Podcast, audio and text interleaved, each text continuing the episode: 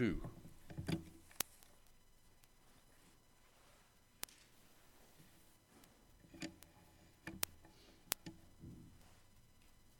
Genesis chapter 2. So far in chapter 1, we've uncovered a lot, but maybe not nearly quite enough. But so far, we've seen in the creation of this world, the first five days, God had made all things.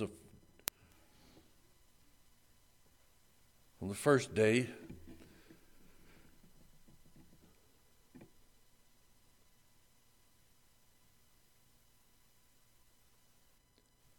There was evening and morning, and all the first day, and all things he created that day, he pronounced very good. On the second day, he did the same, pronouncing everything he had made that day good. On the third day, he made everything he had made on that day and pronounced it good. On the fourth day, he also pronounced that day good. And the fifth day, he pronounced it good as well. And the sixth day, God saw everything that he had made, and behold, it was very good what was so special about the sixth day? Well, the special, the very special thing about the sixth day was that he created what we refer to sometimes as creation's crown Adam and Eve, mankind. And we'll get into that a little bit more next week.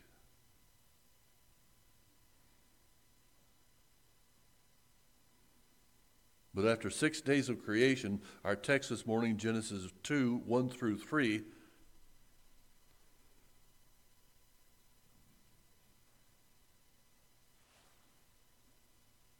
there's a change in the pattern, there's a change in the language. Thus the heavens and the earth were finished, and all the hosts of them. And on the seventh day, God finished his work that he had done, and he rested on the seventh day from all his work that he had done. So God blessed the seventh day and made it holy, because on it God rested from all his work that he had done in creation. So just notice, for the sake of interest, I'm going to make a brief point about it. It won't be the main point of the lesson there's different language. He's not proclaiming evening and morning as the end of that day. He is saying that he just rested on the seventh day.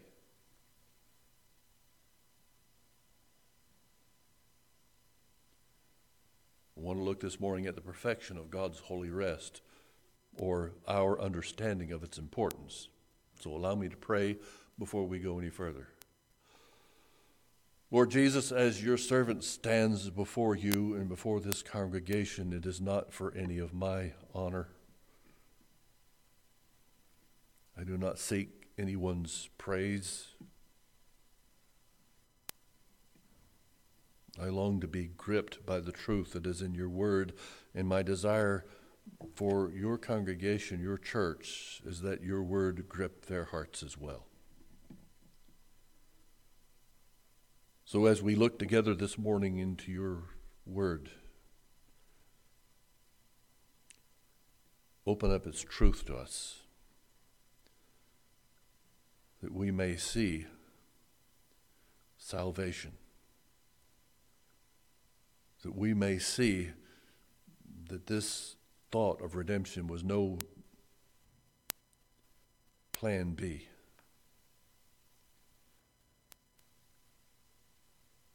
that your intents and purposes were always for redemption and restoration. Give us your insight. Give us your wisdom. Give us your light. In Jesus' name, amen.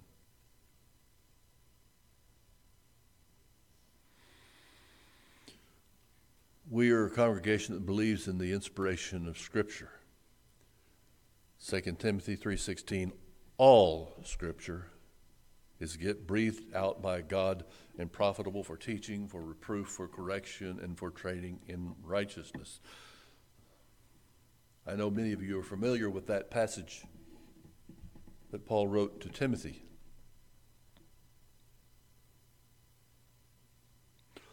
All scripture is breathed out by God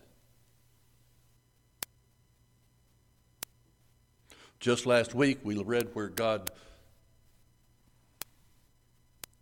in Genesis 1 and 2, talking about the creation of man, we see where God breathed into man, and man became a living soul.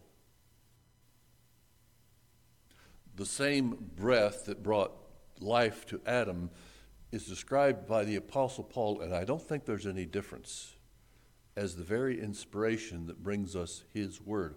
So we need to believe it, we need to trust it, we need to receive it. It is spiritual life for each and every one of us. So when we look at Scripture, and we look at the words, we need to realize they have value, they have spiritual power. There's no magic there, but it's going to give us confidence, it's going to strengthen our faith when we are tested and tried by all of the turmoil and travail that we see around us.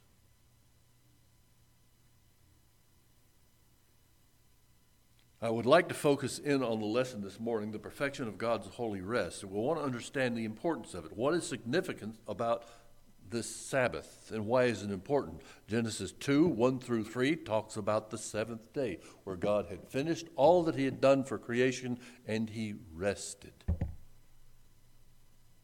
Does it say there is any end to the rest? Does it say anything about evening, morning, bring an end to that rest, that day of rest? So there is something clearly different here. Some have suggested that since this pattern breaks the pattern of the first six days that Genesis gives us, that those days can only be taken as analogical or analogous. That's why some people suggest that, oh, well, then there could be a day age theory or a gap theory or any other kind of theistic evolutionary process. I disagree with that. I think there's something more here that we need to see, and that's what we need to investigate.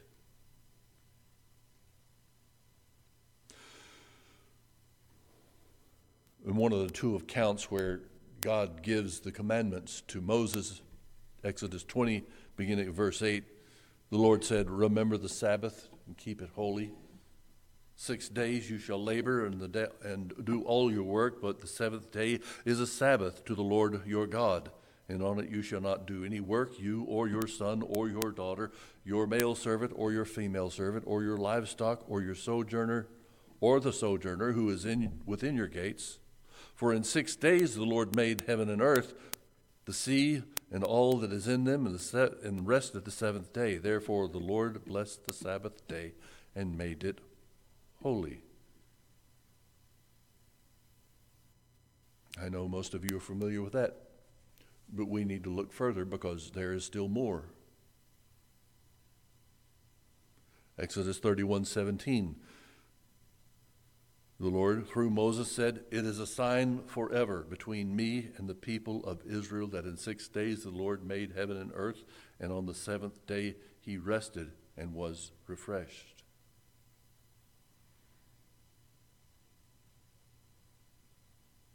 So Genesis describes the seventh day differently, deliberately. There's a reason.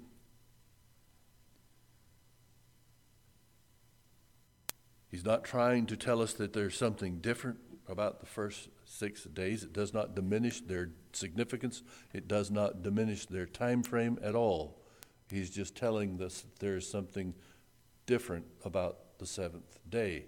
And there's a lesson there. It's not explicit in Genesis. We have to look at other places in Scripture to understand what is there.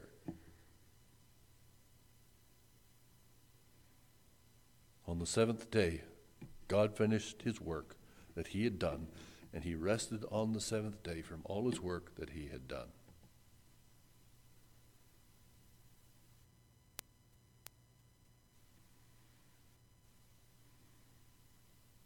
It's not as though, and I don't mean to be sacrilegious, I don't mean to be cute, but it's not as though he got done with the work on, on the seventh day and said, okay, fine, let's sit down and see what's, which team's playing on the, on the television this afternoon. That's not the kind of rest he's talking about.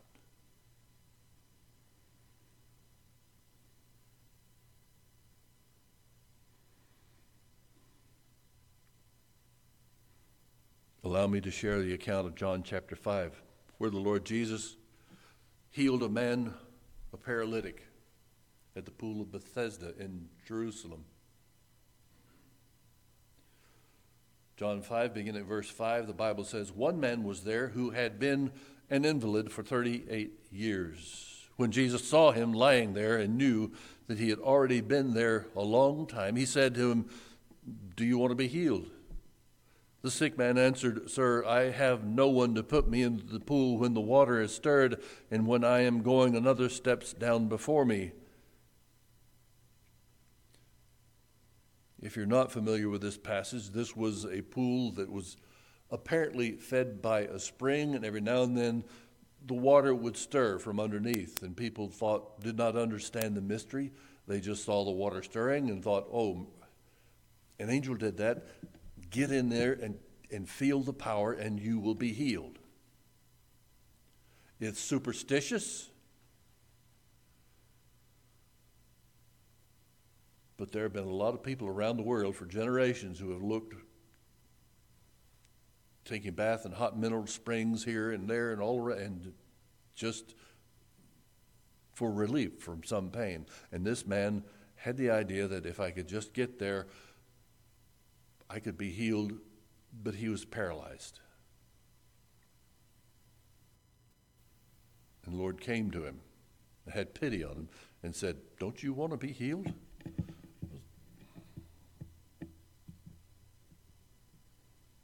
Take up your bed and walk.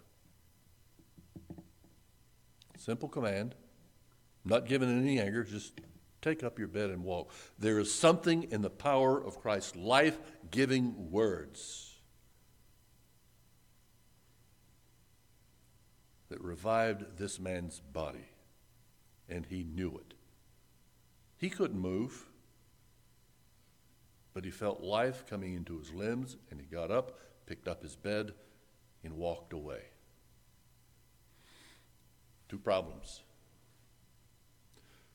it happened on a Sabbath day. The Lord Jesus, by Jewish law, was forbidden to do work on the Sabbath day. And this was considered by the Pharisees and the scribes and the priests to be work. Another problem the man was not supposed to carry anything larger than the half of a boiled egg on the Sabbath. That was considered work. Here he had rolled up his bed, his pallet, and was walking away.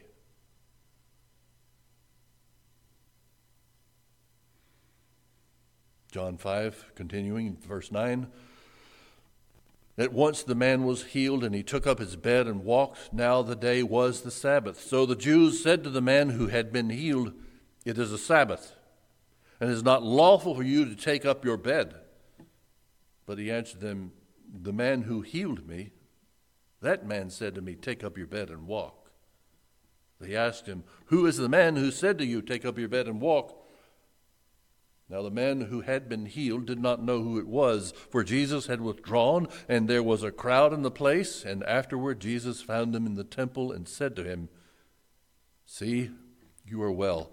Sin no more, that nothing worse may happen to you. The man went away and told the Jews that it was Jesus who healed him. And this was why the Jews were persecuting Jesus, because he was doing things, these things on the Sabbath. Pay close attention to verse 17.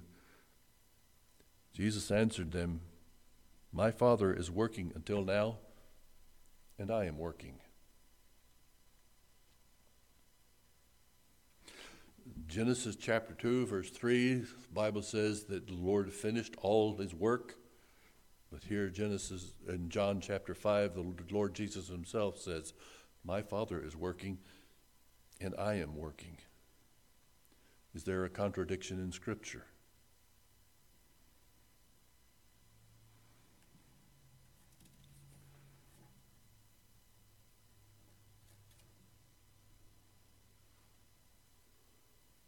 It's often asked again and again and again and again. Every time there is some apologeticist, some believer who is debating someone or defending Scripture or giving an answer to the lost, they, they always open up, usually open up the floor of their for their discussion and to get receive questions from people who are skeptical, questions have people who have questions about about Scripture that they're unclear about, and nearly every one of them gets the same question. Why did God create if he knew man would sin? It's related to our problem about this Sabbath rest, so don't, don't wander away. The theological answer, according to our confession, that God made all things for his own glory. And perhaps that's not enough. But we can also understand it as to display his gracious, patient love.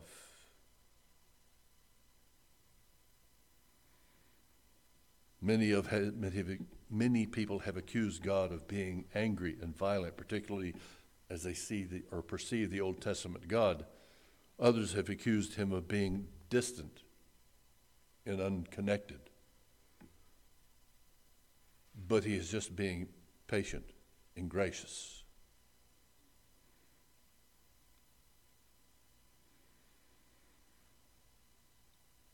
Why did God create if he knew man would sin? And indeed, he did know. God is omniscient, he knows all things. Isaiah 46, 8 through 10. Remember this and stand firm.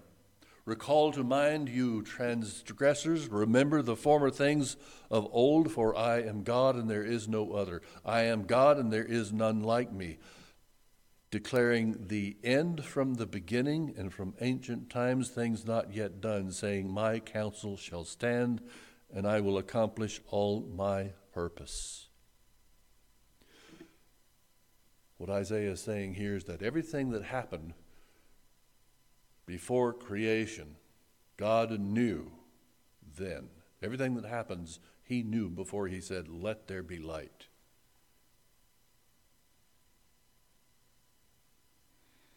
But we need to look at this closely because man was created in innocence and freedom. Adam and Eve were never forced to love God, they were never forced to love God.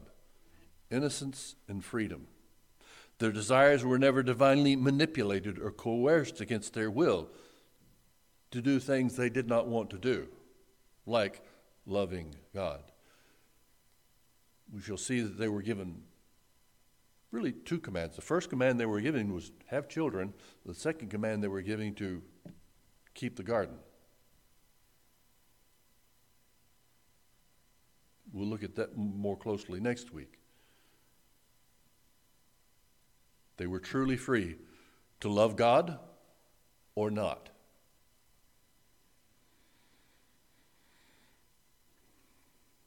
Every one of us wants to be loved. But love should always be freely given. True love is not forced. No one, I don't think anyone, would want it to be forced.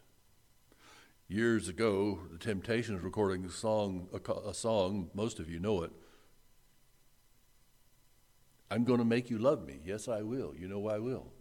It's a catchy tune, but it's a bad concept. You get a young man confronting a young lady, and he's saying, I'm going to make you love me. And she's going to say, Well, we'll just see about that. No one wants to be forced to love anybody. Doesn't work. We are not meant, created to be, or designed to be wind up automatons. So, why did God create if He knew man would sin? there are four options that we can consider, and an apologeticist who is now deceased presented these, and I think they make good sense. The first option God could have done in regard to creation is don't create a world at all. Just let things continue in eternity as they are. He didn't need anything, He doesn't need us. The second option is a world where there is no such thing as good and evil. Here we would have a world, you remember the late John Lennon song, Imagine? Nice, catchy tune again, but you think that through, and it's really just a land, a world of melancholy depression. Nothing to live or die for, no heaven or hell. Just flatline, kind of depressed land. Nothing there. God could have made something like that, but there would have been no real life, no real love, no real joy. The third option would have been so we have no world at all, a world where there is no such thing as good and evil. A world, a third option is a world where we would only choose good. That, excuse me, that's the world of the automaton, forced to do what is right without any freedom. And then finally, there is this world where we would have the possibility or the freedom to choose good or evil. Given the privilege of freedom to choose, this fourth option is the only world where love is possible.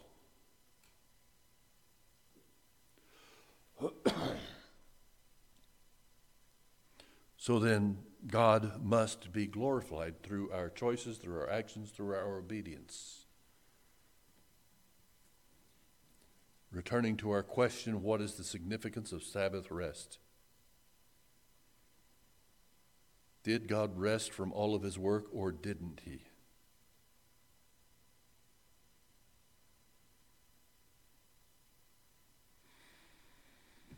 On the seventh day, from what did he rest? Creation? Yes, but there is more. We need to know and understand. Ephesians 1 3 through 5, well, 3 through 6. Blessed be the God and Father of our Lord Jesus Christ, who blessed us in Christ with every spiritual blessing in the heavenly places, even as he chose us in him before the foundation of the world, that we should be holy and blameless before him. In love, he predestined us as for adoption through Jesus Christ according to the purpose of his will, to the praise of his glorious grace, which he has blessed us in the beloved. Before the foundation of the world. Sounds like God did more work than just create.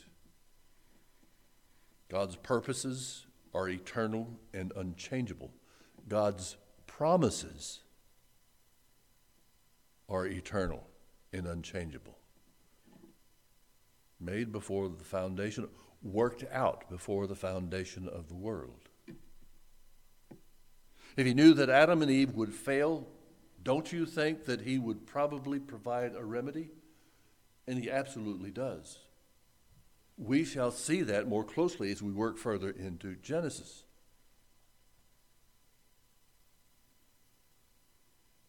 But God rested from all his work, and part of that work had to have been to set in motion a plan for the redemption of man and the restoration of the world.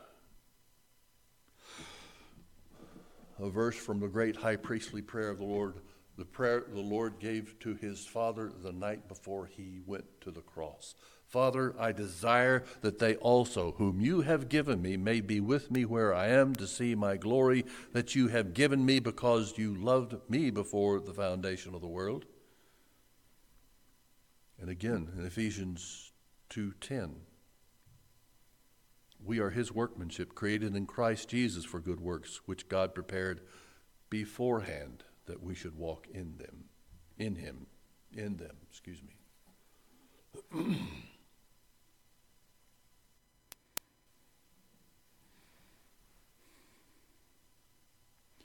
when we look at the parable of the talents in Matthew 25. We have the story of a master who goes on a, far, on a long journey and he chooses three of his servants and gives five talents to one, two talents to the other, and one talent to another. When he returns from his journey, he calls them all to give him account. The one who had five talents, Master, here I have five talents more. And the second did the same. Here, you gave me two talents. Here, I have returned two talents more. I've doubled this investment. And the third one held his master in contempt. He didn't do anything with it, he just buried it, hid it, tried to protect it so he didn't lose it. Matthew 25, 25, I was afraid. I went and hid your talent in the ground. Here you have what is yours. So his master answered him, You wicked and slothful servant, you knew that I reap where I have not sowed and gather where I scattered no seed. He's being sarcastic. He's repeating the answer, the excuse this man gave him. Then you ought to have invested my money with the bankers, and at my coming I should have received what was my own with interest. So take the talent from him and give it to the one who has five talents, for he for to everyone who has will have more will more be given. And he will have an abundance. But for the one who has not, even that even what he has will be taken away, and cast the worthless servant into the outer darkness. In that place there will be weeping and gnashing of teeth, where the Son of Man comes in his glory, and all the angels with him. Then he will sit on his glorious throne. Before him will be gathered all the nations, and he will separate people from one another as a shepherd separates the sheep from the goats and he will place the sheep on his right and the goats on the left. Then the king will say to those on his right, Come, you who are blessed of my Father, inherit the kingdom prepared for you from the foundation of the world.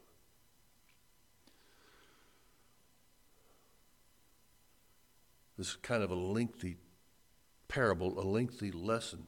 But what begins as a story that seems to have an earthly meaning presented in an earthly context suddenly changes to present eternal and spiritual consequences because the Lord Himself is trying to tell us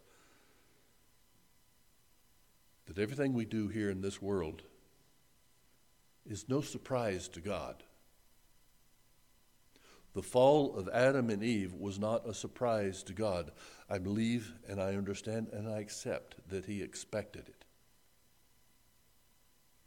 That's why, before the foundation of the world, he prepared a covenant within the Godhead for the redemption of mankind. He prepared a way.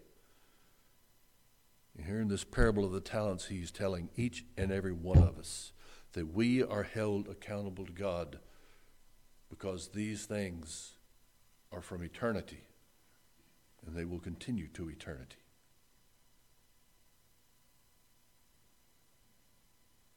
The lost shall be judged. The redeemed who faithfully love their master shall enter into his blessing forever because of a promise made before the foundation of the world. Did God rest from all his work on the Sabbath day?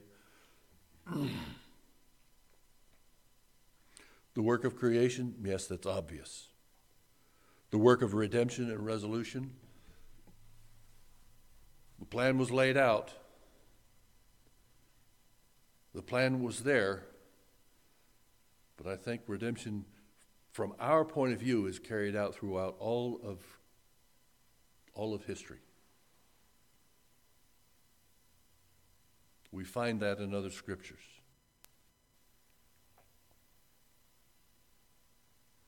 One more point of understanding the seventh day or Sabbath rest. Jesus and his disciples were walking along the countryside in Mark chapter 2. One Sabbath, Jesus was going through the grain fields, and as they made their way, his disciples began to pluck heads of grain, and the Pharisees were saying to him, Look, why are you doing what is not lawful on the Sabbath? And he said to them, Have you never read what David did when he was in need and was hungry?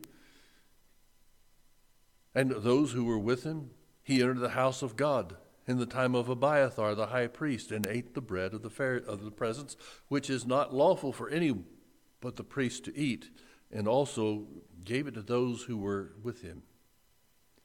And he said to them, The Sabbath was made for man, not man for the Sabbath.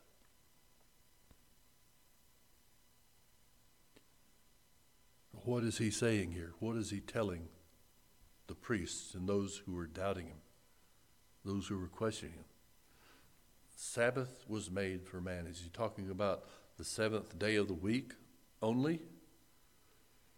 Recognizing one day out of seven is a testimony of our faith to him. It fulfills no righteousness for us.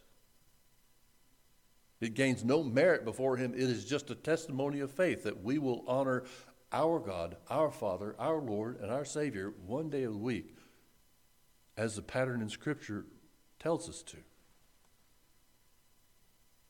But what is this Sabbath rest?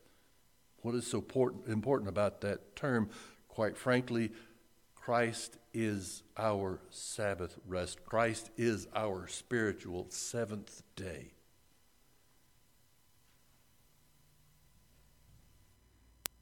Person of Christ Jesus is our rest. Christ is our perfect righteousness. He has cleansed us from all sin and all of its stain. He has, by his life, done the work of perfect obedience in order that we may rest. And that plan, that redemption, was given to, laid in place put in motion before creation began. That's why Scripture says God was able to rest.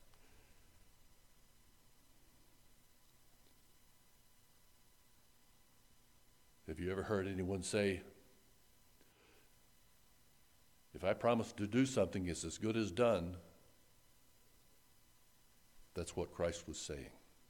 That's what God the Father was saying. I promise to redeem it is as good as it done. In our time, it's taken several thousand years to get to where Christ died in our place, but it was established as a surefire promise before creation began.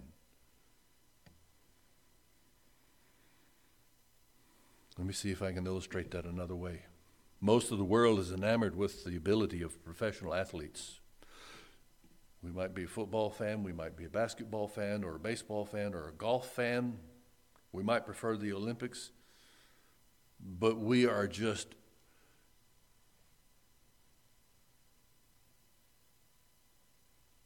just enamored with gifted athletes who, on top of their gifts and abilities, put on a lot of hard work and training, demanding labor in order to get as good as they are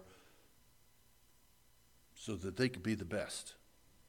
And compare that to the rest of us. Most of us are flabby and weak and slow, and like me, quite lazy. We like to buy the wear, buy all the gear and wear the merch. We like to support our teams, our athletic heroes, whether it be Michael Jordan or LeBron, LeBron James. I don't even know their names. We may exercise every now and then at the gym whenever we get time or whenever we feel like it, but we really don't come close to the man or woman who trains constantly, diligently, faithfully, just for a few moments of fame to get their name in a record book. Compared that to the religious life there are people who try to be good and faithful to the Christian principles, to Scripture. Some appear to succeed. And they give all glory to God, at least the faithful ones do. Others are just spiritually flabby and weak and lazy. But they still have no problem identifying as Christians, kind of like wearing spiritual merch. I'm a Christian. I don't act like one. I, you, I may not look like, but I'm a Christian.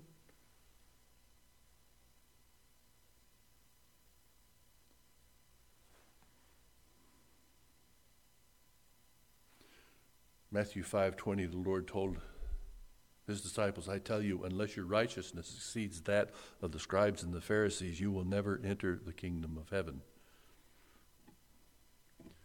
Let me paraphrase that just a little bit to illustrate the point.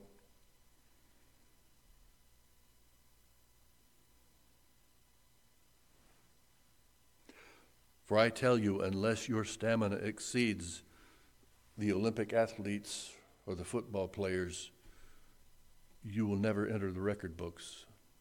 You will never be known. You will never be recognized.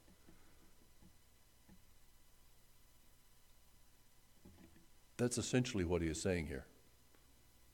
Unless your righteousness exceeds that of the scribes and the Pharisees, you will never enter the kingdom of heaven.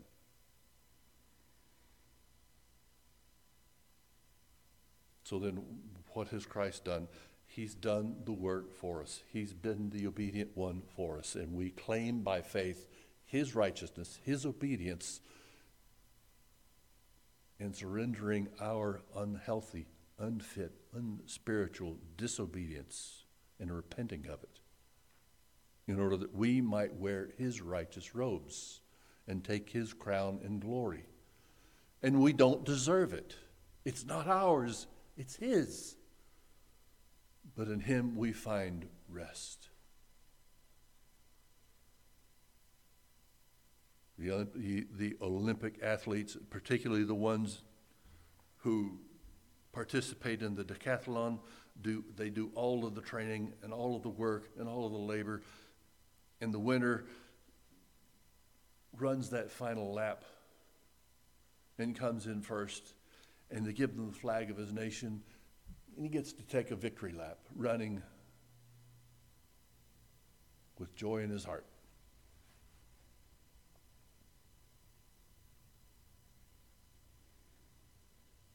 We understand that. We can see that.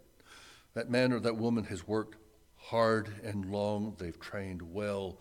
They put in the hours. They put in the work. But if you compare that to spiritual requirements, we, we can't do that. We can't be that faithful. We can't be that obedient. We can't be that righteous. We cannot be that fit or that strong. Christ is. Christ has. Hebrews 2 it was fitting that He, the Lord Jesus, for whom and by whom all things exist, in bringing many sons to glory, should, be, should make the founder of their salvation perfect through suffering. For he who sanctifies and those who are sanctified all have one origin. That is why he is not ashamed to call them brothers, saying, I will tell of your name to my brothers in the midst of the congregation. I will sing your praise. And again, I will put my trust in him. And again, behold, I and the children God has given me. I may be reading a little bit into this passage right here, but what Christ is it was fitting that he for whom by all things exist in bringing many sons to glory. The language here he is using is the language of the arena in Rome. The champion representing his children brings the victory and then clothes each and every one of us in righteousness and go take the victory lap. He does the work, we get the rest.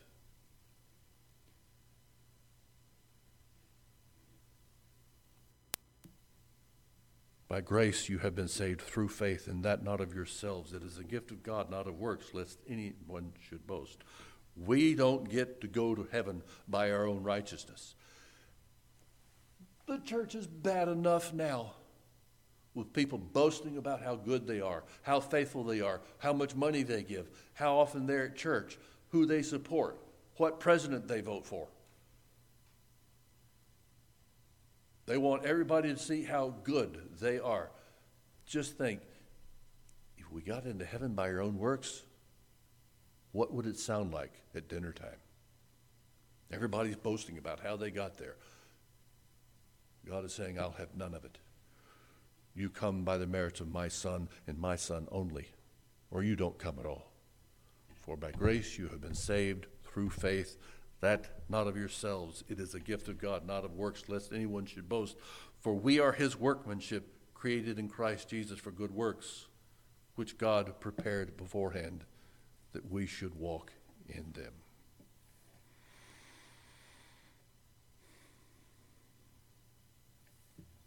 I hope this makes sense.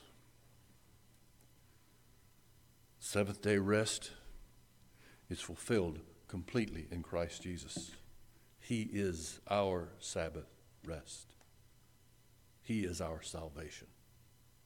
Let us pray. Thank you, Lord, for this time together. Thank you for your word and its truth, and we pray this day as we leave here that we might be encouraged and helped and nourished by your word and its truth and its light. May your spirit make all points clear to our understanding, and may we rejoice in what Christ has done for us. It is in his name we pray. Amen.